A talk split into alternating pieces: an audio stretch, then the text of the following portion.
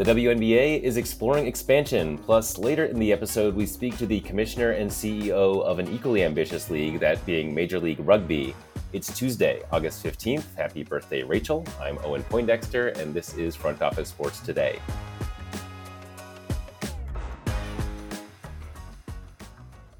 The WNBA is getting serious about adding at least one team. Joining me now to discuss is Front Office Sports newsletter co author David Rumsey. Welcome, David.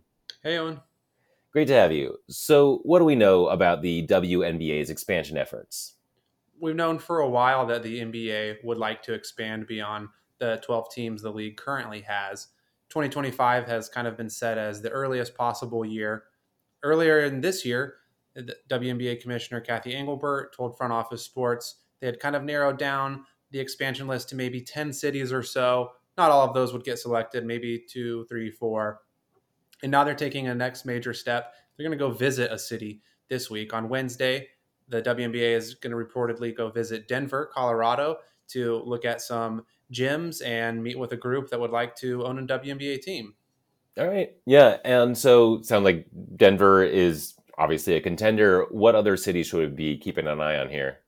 For a while, they've been looking at markets like the Bay Area, Charlotte, North Carolina, Philadelphia, Portland, Austin, Texas, which is also uh, reportedly seeking new investors uh, for an ownership group there as well. So, several cities uh, around the country as they try to maybe add a couple teams in each of the Eastern and Western conferences, perhaps.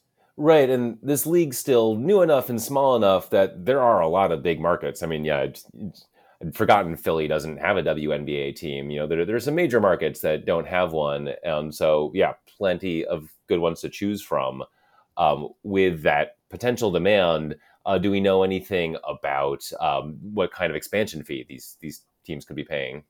A while ago, there were reports out there of potentially up to twenty million dollars potentially for uh, an expansion fee. So that's not huge by some standards uh, when you look at a lot of other pro leagues and even the National Women's Soccer League uh, Bay Area team just went for fifty million dollars this year. So it's getting up there, and who knows if they would actually get that amount of money for, for a team. But it, it's you know it, it's substantial, and there's certainly interest because it seems like a lot of these cities do want to throw their name in the hat for a potential team. Yeah, and those expansion fees are interesting just in that that's you know you, one of those moments when you get a dollar amount on how desirable is this league in in the broader U.S. market, and obviously there's there's always individual factors on each league, each moment, each city, etc. But uh, yeah, it's it's every league is trying to say they're the the biggest next thing, and that's a moment when you say, okay, how much is the biggest next thing worth? Right, and it could depend on the market, right? If the Bay Area got a team, that could be more than say Charlotte, North Carolina, which used to have a team, the Charlotte Sting, back in the day. So there's a lot of fluid fluidity, and uh, a lot of things could happen. Yeah. And does expansion have buy in among WNBA players? Well, earlier this year, I talked to A'ja Wilson, who is the defending NBA MVP, uh, Defensive Player of the Year on the league leading Las Vegas Aces. And she's a proponent of expansion, but she would really like to see the current 144 WNBA players taken better care of, maybe getting better practice facilities, getting higher salaries, instead of spreading that out among, you know, for every team you add, that's 12 more players or potentially more if the WNBA expands their roster sizes. So she, her concern was just making sure that there's enough to go around for all the players and they're not getting spread too thin just so they can bring in a quick cash injection for an expansion fee to get a new city. Yeah, and it speaks to this tricky moment where they're at, where yeah, there are players are asking like for charter flights. Obviously, is one big issue, but yeah, pay is another one. Just making sure that every player on the roster is is making a good wage. Um, but yeah, also I have heard the calls for uh, growing, yeah, just putting more roster spots out there. Um, whether that's expanding the, the rosters of current teams, but also obviously adding markets is a way to to grow the league in a more substantial way. Right. And to be fair, it's not like adding teams wouldn't bring in new revenue as well. That would give more games to be aired on TV and potentially more money to come in through a media deal or other sponsorship uh, avenues. So it's a little bit of a give and take. So I think players aren't necessarily against expansion. They just want to make sure that if it's done, they're not getting the short end of the stick and the owners are getting more money than they are just by bringing in a new team. any next steps that we should be keeping an eye on as this process unfolds? We'll see how the Denver visit goes this week and see if the WNBA starts touring around the country for maybe some more uh, potential city visits. All right, David Rumsey, thanks so much for joining us on the show. Thanks, Owen. Up next, I spoke to the CEO and Commissioner of Major League Rugby, Nic Benson. Professional rugby in the US is in a very interesting position where it's still fairly new and not super well known among the general public, but not unlike soccer in the US, it, has got a solid participation base, a huge international fan base, and the Rugby World Cup coming to the US in 2031. Nic and I got into all of that and more, and that conversation is coming up next. All right, I am joined now by Nic Benson, CEO and Commissioner of Major League Rugby. Welcome, Nic. Welcome. Thanks for having me. Yeah, great to have you. And just to ground us a little bit, I'm, I'm sure MLR is, you know, some of our listeners, I, I'm sure, are not super familiar. So just give us a sense of the league, how long you've been around, you know, how many teams you have. Just give us the basic lay of the land here. Sure. So we launched in we launched in 2018 as a new rugby league, uh, the United States. We launched with seven teams um, in 2018. Over the the six years, and kind of one of them abbreviated, uh, like many sports properties, because of COVID in 2020. Over the six years, we've grown to 12 teams this year. Uh, we'll add a 13th next year in Miami. We're in you know seven of the top ten media markets um, around the country. Um, you know, uh, San Diego, Seattle, um, you know, New York, DC, Atlanta. I won't name every every market right now, but we're mm-hmm. we're um, we've got a pretty broad national spread this year. We we launched a team in Chicago, uh, the Chicago Hounds, uh, which was really exciting. We had our championship game there this year, and uh, we're really excited about bringing Miami on next year. And just going back to that that founding moment of the league and the growth of the league, um, where did did you and, and, other executives see the the market for uh, a major league for a professional rugby league in the U.S.? So w- rugby's been around in the U.S. for a long time as a, as a challenger sport. Uh, it's very commonly played at the club level in college. There's a really robust men's and women's uh, club ecosystem at the adult level and at the youth level. So we've always known that there was a market for this. Um, you know, if you go back as far as, as 2014, uh, the the All Blacks, which is you know the New Zealand national team, somewhat storied, um, somewhat storied program uh, internationally, came across to play the Eagles in Chicago, and, and, that was a sellout at Soldier Field. So you've had um, over you know over the course of several decades, you've had a growing sport, a growing participation sport that's become more and more popular at the high school and at the youth level.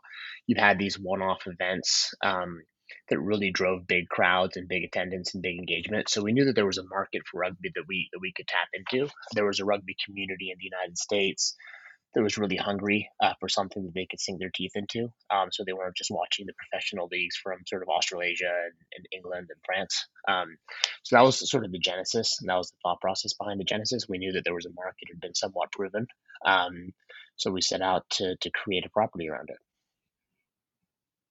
and you guys recently wrapped up your 2023 season. How did that go, and what did you learn? Um, so it was, it was, you know, our, our most successful season season to date. Um, you know, across the board, our, our, our reach, sort of social media marketing reach, went up by 22 percent. Um, it was the third year uh, that we had the Rugby Network, which is our owned um, our own OTT media platform, and we saw 70% growth in, in subscribers on that uh, over the course of the season. In stadium attendance was up uh, around 20% over the course of the year. That doesn't quite include the final, so uh, you know reserve the right to to amend that number as we go forward. Um, so, so, all in all, it was our most our most successful year to date. Um, we had our, our, our, championship game, our first ever neutral site championship in um, in Chicago at SeatGeek Stadium. Uh, huge success, and you had ten thousand and change, um, ten thousand and change tickets sold.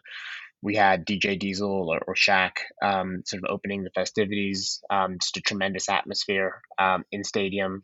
Um, really good game. Lots of lead changes. One point final. Um, is kind of exactly what you want from uh, from a media perspective. So, you know, all in all, I think we're, we're incredibly happy with, with where we were at the close of 2023. Yeah, very cool. And what's the significance of the uh, the neutral site there? What, why was that a goal for you? So, you know, previously we'd always uh, we'd always held the, the championship um, uh, uh you know, at the sort of higher seed uh, qualifiers uh, home stadium, um, which gives you sort of a week to ten days to to plan an event um, which obviously is challenging. It means you can do a pretty good game. You you get the home crowd because you know you've got the the hometown fans uh, coming out.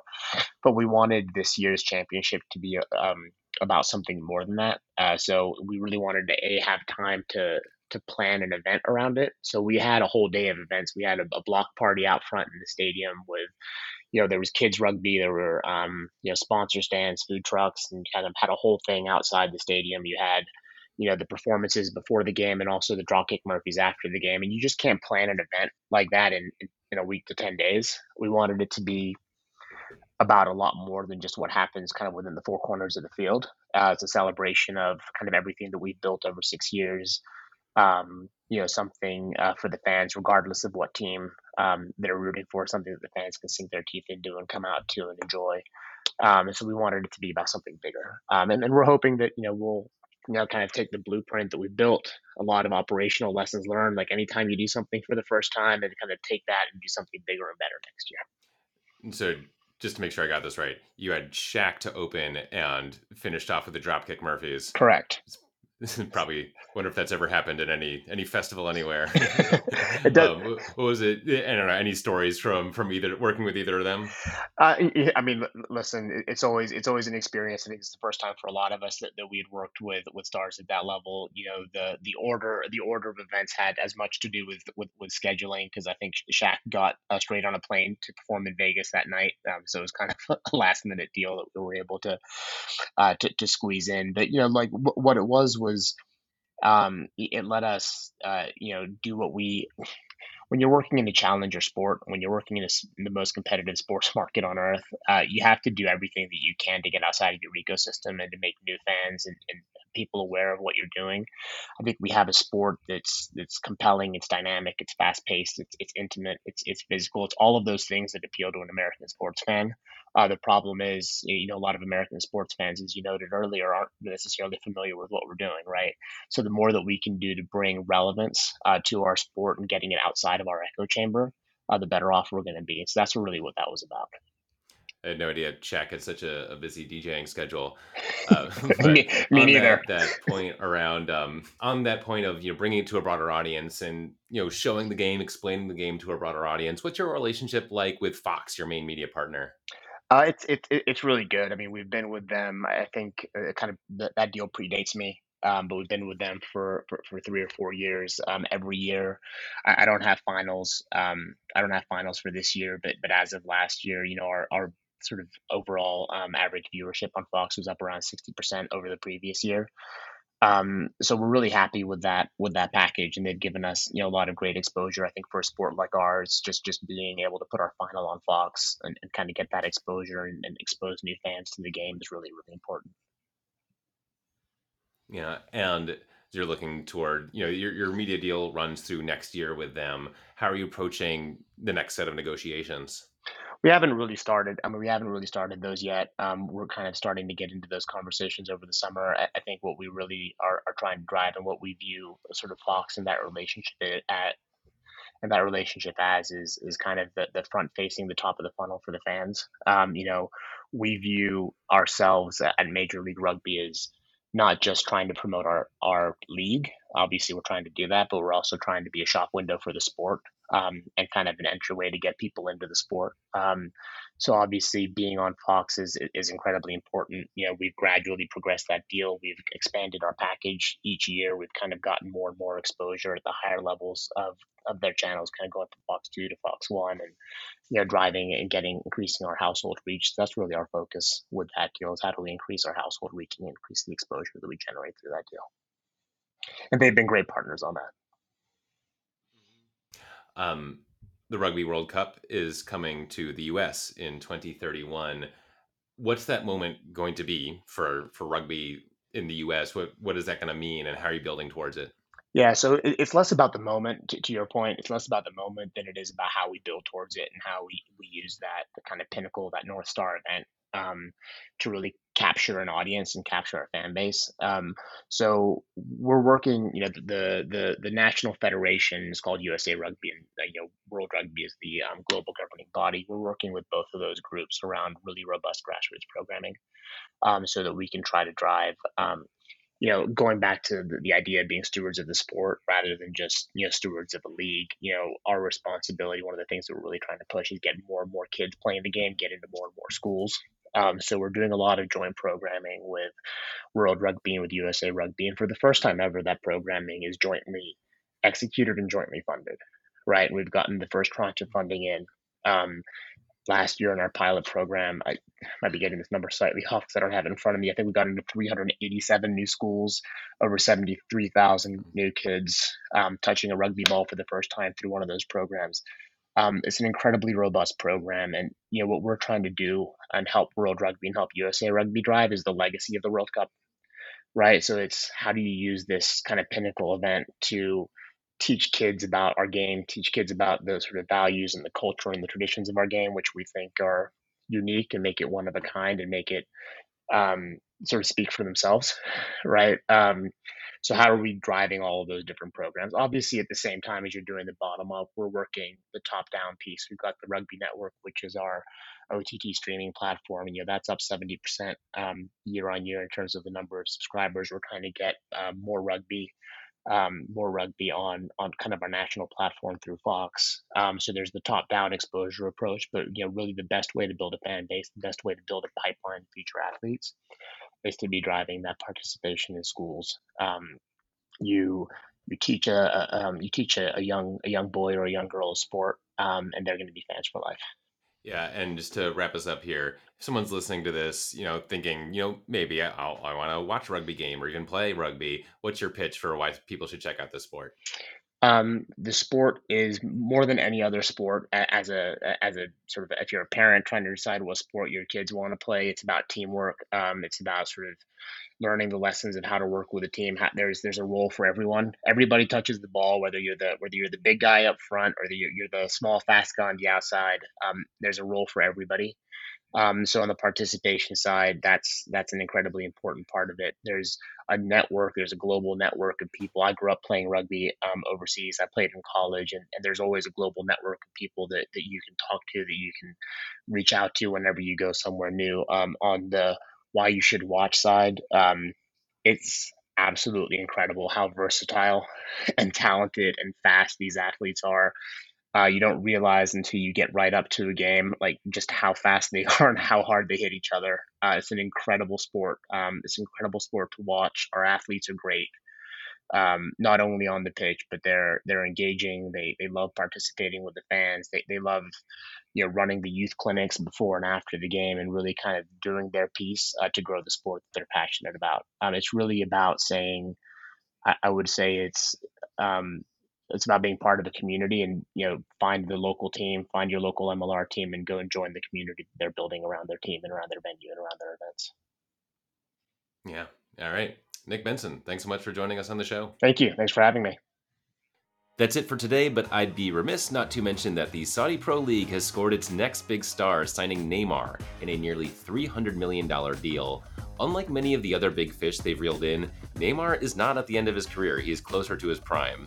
If you're enjoying the show, please share an episode with a friend or drop us a rating. Thanks for listening. We will see you tomorrow.